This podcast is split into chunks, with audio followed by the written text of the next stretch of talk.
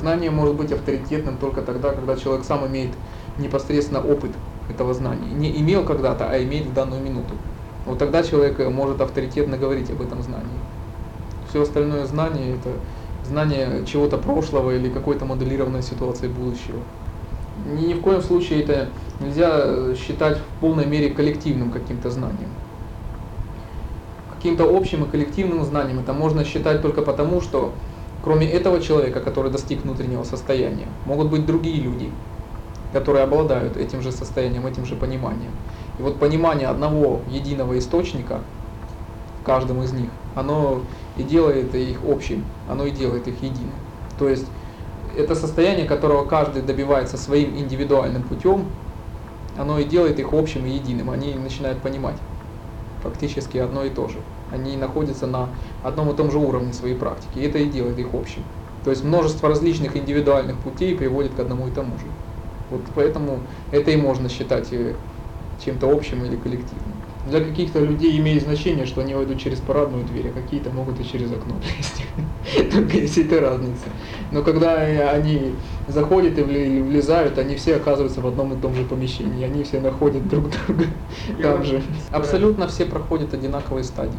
Каждый человек, ведь все люди, которые в различные учения, которые бы они не попали, это ведь все люди, которые попадают с одинаковым менталитетом с одинаковыми эмоциями, чувствами, точно с такими же одинаковыми недостатками. Поэтому, безусловно, процесс трансформации к одному и тому же источнику, к одной и той же цели, они проходят точно так же одинаково. И поэтому методики, они большей частью ничем не отличаются друг от друга. Практика концентрации и медитации, она присутствует абсолютно во всех учениях.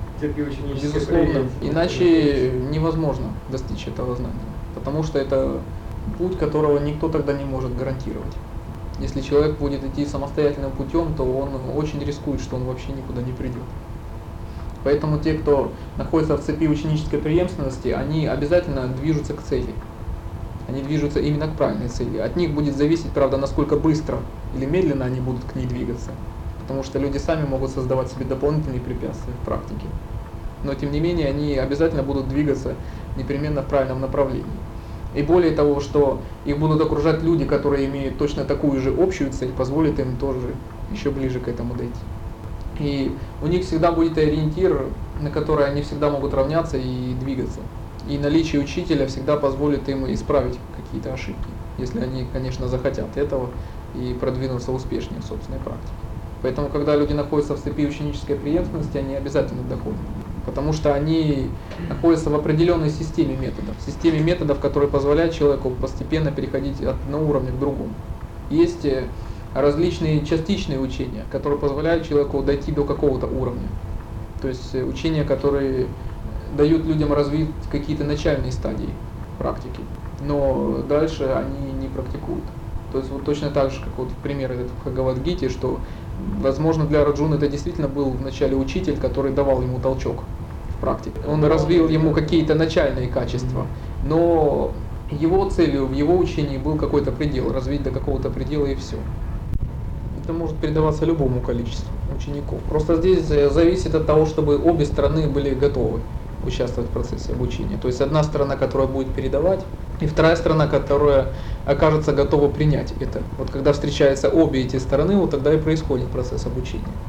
Очень часто оказывается, что присутствует только одна сторона. То есть либо есть только учитель, или есть только ученики, и поэтому полноценного процесса обучения не происходит. Вот когда обе эти стороны встречаются вместе, вот только тогда начинается процесс обучения. А количество учеников может быть э, совершенно различным. Допустим, у шестого патриарха Хуэнена у него было более десяти учеников, которые достигли состояния совершенной мудрости и стали основателями самостоятельных направлений, школ, монастырей. Это только у одного учителя. Поэтому в примере, в истории очень много разных примеров, когда у учителя было много учеников. Поэтому это совсем не говорит. Бывает часто так, что у учителя может в самом деле не оказаться ни одного ученика, который продолжит учение. Ну, допустим, как у Раджниша, у него сейчас не оказалось ни одного такого продолжателя. Или, допустим, вот в системе сознания Кришны, где у них не оказалось ни одного такого же авторитета, как Прабхупада. Поэтому количество здесь не может быть показателем. Потому что каждый учитель, он преследует какую-то свою цель. Потому что если у Раджниша не оказалось ни одного такого же последователя, это не значит, что он плохой учитель. Потому что он ведь сумел поднять средний уровень у десятков тысяч, может даже сотен тысяч своих учеников. То есть он не поднял уровень ни одного ученика так в отдельности так высоко, но в целом он поднял уровень практики очень большого количества людей. Поэтому он тоже сделал большое дело. Ну, люди получат то, что хотят. Хотя, опять же, от них будет зависеть, воспользуются ли они этими плодами. Плодами своей практики, плодами своего ученичества. Если воспользуются, то в какой мере, опять же, это зависит от них же. Поэтому все равно в итоге зависит от них самих, а не от какого-то учителя.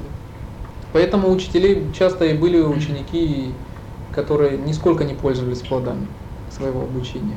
Как говорил Линзы, они были вешалками для одежды и мешками для риса. То есть они получали в монастырях только бесплатную одежду и бесплатное питание. Нисколько не учились. Люди, они просто сами ограничивают свою собственную практику. Поэтому все в итоге зависит от ученика. Здесь не зависит от учителя или от накопленной кармы, от ученика в любой момент времени зависит, воспользуется ли он данной ситуацией или не воспользуется. Поэтому здесь ни, ни на кого здесь нельзя свалить ну, ответственность. Мудрости, оно и называется спонтанным состоянием, потому что никто никогда не может предсказать, когда оно возникнет. Поэтому и описывают, что когда Будда передал Махакашьяпе цветок, произошла передача дзен. Но хотя эта притча не совсем продолжена, здесь может быть несколько разных продолжений. Допустим, самое же интересное, наверное, началось потом. Ну, когда Будда э, прочитал эту свою проповедь и ушел. Как же должны на этого Махакашьяфу наброситься остальные ученики?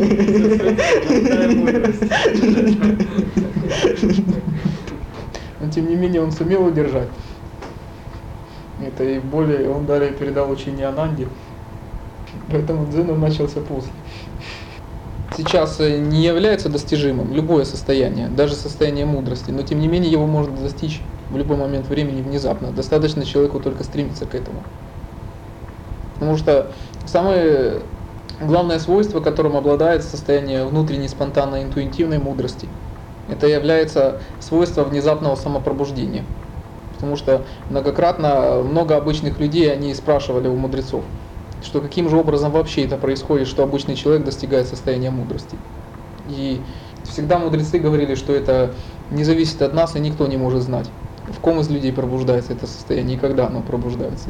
И никто никогда не может сказать, сколько человеку придется практиковать, чтобы достичь этого состояния. Поэтому некоторые достигали его мгновенно, а у некоторых уходили годы. Это самое основное свойство, которым обладает состояние мудрости. Поэтому никто здесь не может предсказать, когда оно проявится и как оно проявится. Но это не значит, что теперь нужно сидеть сложа руки и ничего не делать. Потому что те, кто действительно стремятся к этому состоянию, они действительно его добиваются. И здесь все зависит исключительно от силы стремления человека, насколько сильно человек стремится к этому состоянию.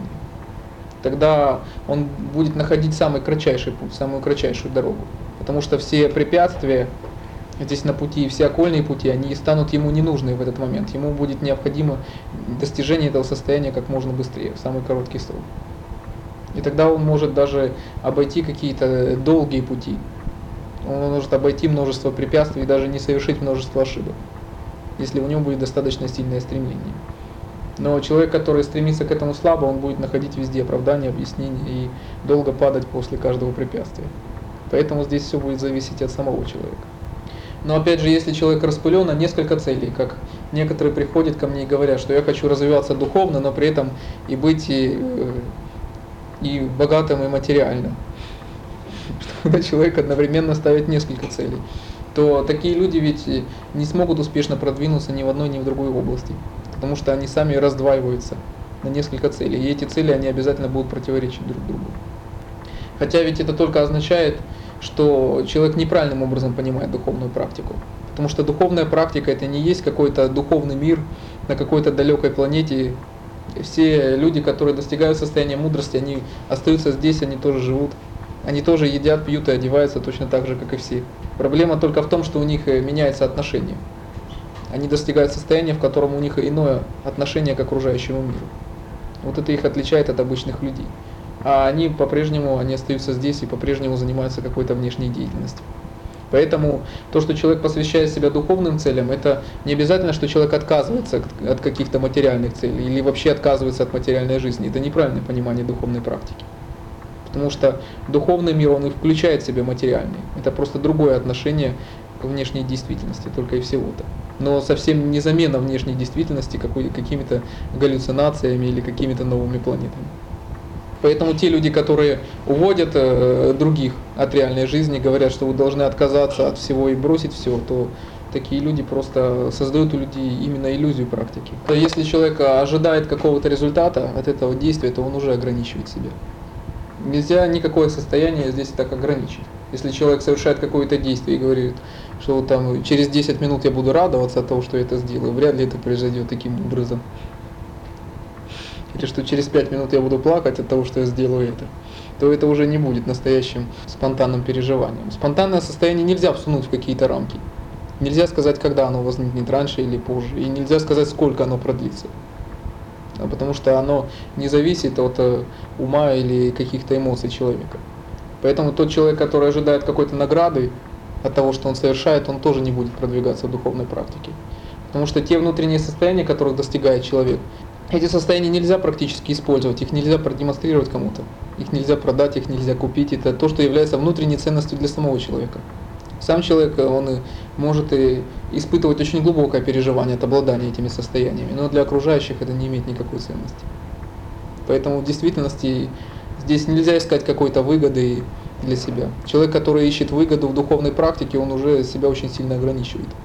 Поэтому духовная практика, она необходима только тем людям, которые чувствуют в этом потребность. Опять же, соблюдается тот же самый принцип обмена что человек, приобретая какое-то знание, он потом его отдает вовне. Не каждый, допустим, должен быть лектором и передавать это знание, допустим, в виде лекции. Человек может передать это знание каким-то другим способом, даже в любой обычной повседневной ситуации, когда какому-то человеку просто потребуется его помощь. Он может ее оказать.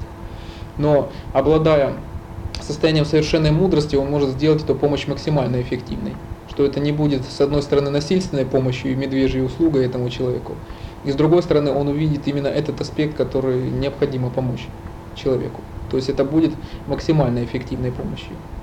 И совсем не всегда эта помощь, она может быть связана только родственными отношениями. Очень часто близкие родственники между собой, это люди духовно далекие. Так бывает очень часто.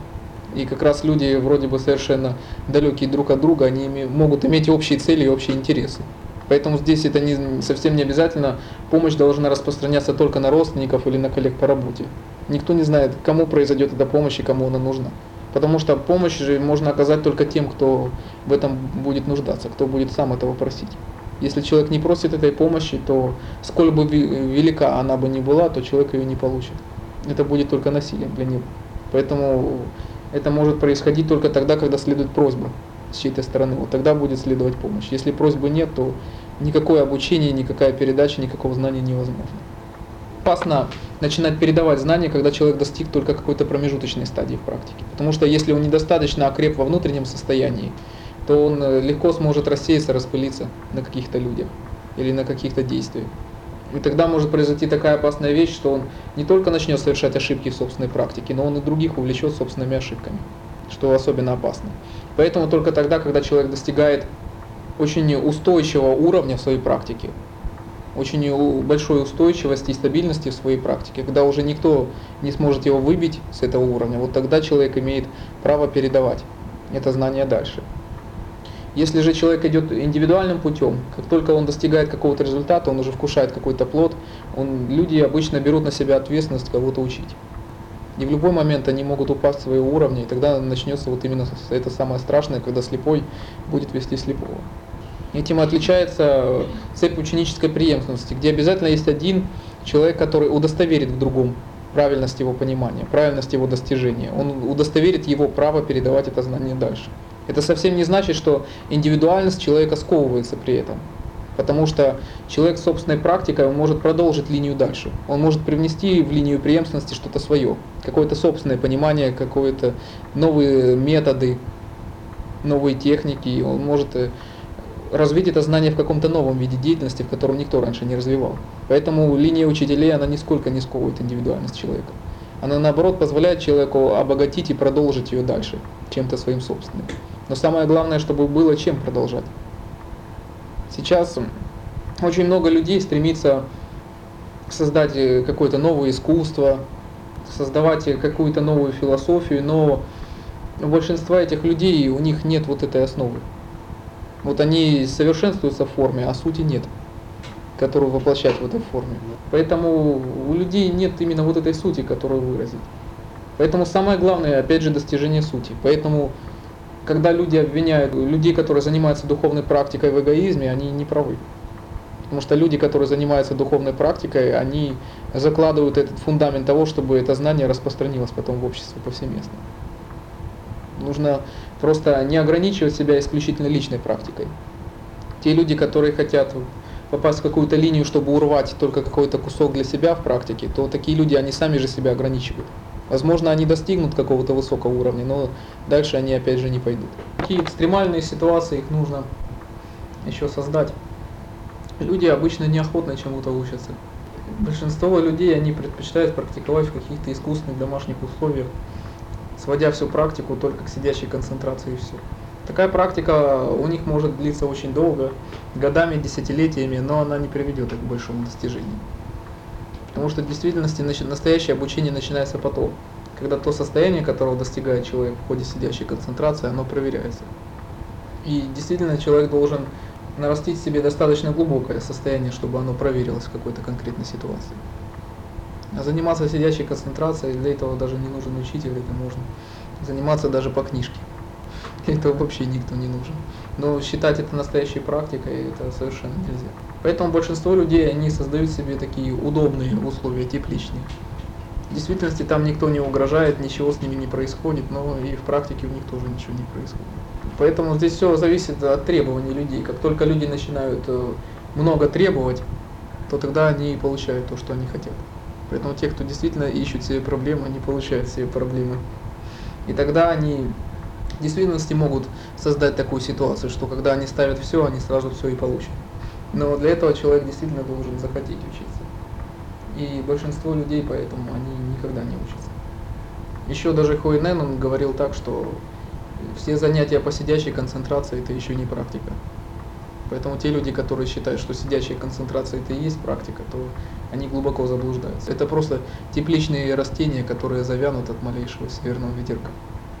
Поэтому сидящей концентрации с нее удобно начинать, потому что здесь создается какой-то минимальный конфликт, минимальный разрыв с окружающей действительностью. Но если всю жизнь заниматься только подобной практикой, не пытаясь воплотить это состояние повседневной деятельности, то тогда успеха не будет.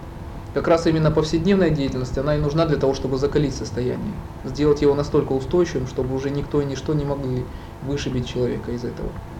Потому что, конечно, очень легко читать какие-то книжки, слушать какие-то лекции, но когда человек даже начинает это рассказывать другим, то здесь уже проверяется его правильное понимание всех этих вещей. Потому что когда другие начинают задавать вопросы, тут уже становится заметно, что ты сам не понимаешь. Очень легко, конечно, достигать спокойствия, когда вокруг тишина, на природе, или запершись одному в комнате, когда никто не мешает. Но сумеешь ли ты сохранить спокойствие, когда ты выйдешь в толпу, на улицу или будешь с кем-то общаться? Вот здесь будет проверено, насколько глубоко ты достиг спокойствия. Поэтому эта практика может восприниматься лишь только как э, начальная стадия. Но если э, люди начинают сводить это все только к начальной стадии, то они не продвинутся никуда далее. Поэтому я и предлагаю людям вначале только такую форму практики концентрации, потому что большинство не имеют силы даже продвинуться куда-то дальше. Люди, которые занимаются концентрацией только два раза в день, они не достигают вообще никакого результата. Они могут поддерживать себе а, какое-то относительное состояние контролируемости или спокойствия, но достигнуть каких-то внутренних состояний они никогда не будут в состоянии. Поэтому воспринимать практику только в таком виде, это будет неправильно. Настоящая практика – это действительности, это жизнь на циновке. Когда человек практикует фактически все время. Что когда у него утро начинается с практики, и день продолжается практикой. И при этом совсем не обязательно он должен только сидеться, сидеть, греться на солнышке и медитировать. Потому что, опять же, это будет всего-навсего оранжерея. с какими-то искусственными условиями. Для Арджуны тогда это и было именно проверка его состояния. Проверка всех э, этих методов сидячей концентрации, которыми он занимался раньше.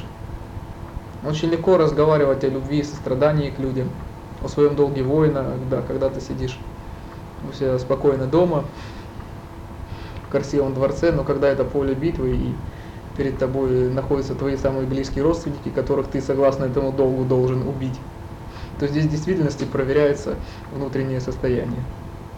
Поэтому все должно быть проверено и испытано и закалено в настоящих реальных условиях.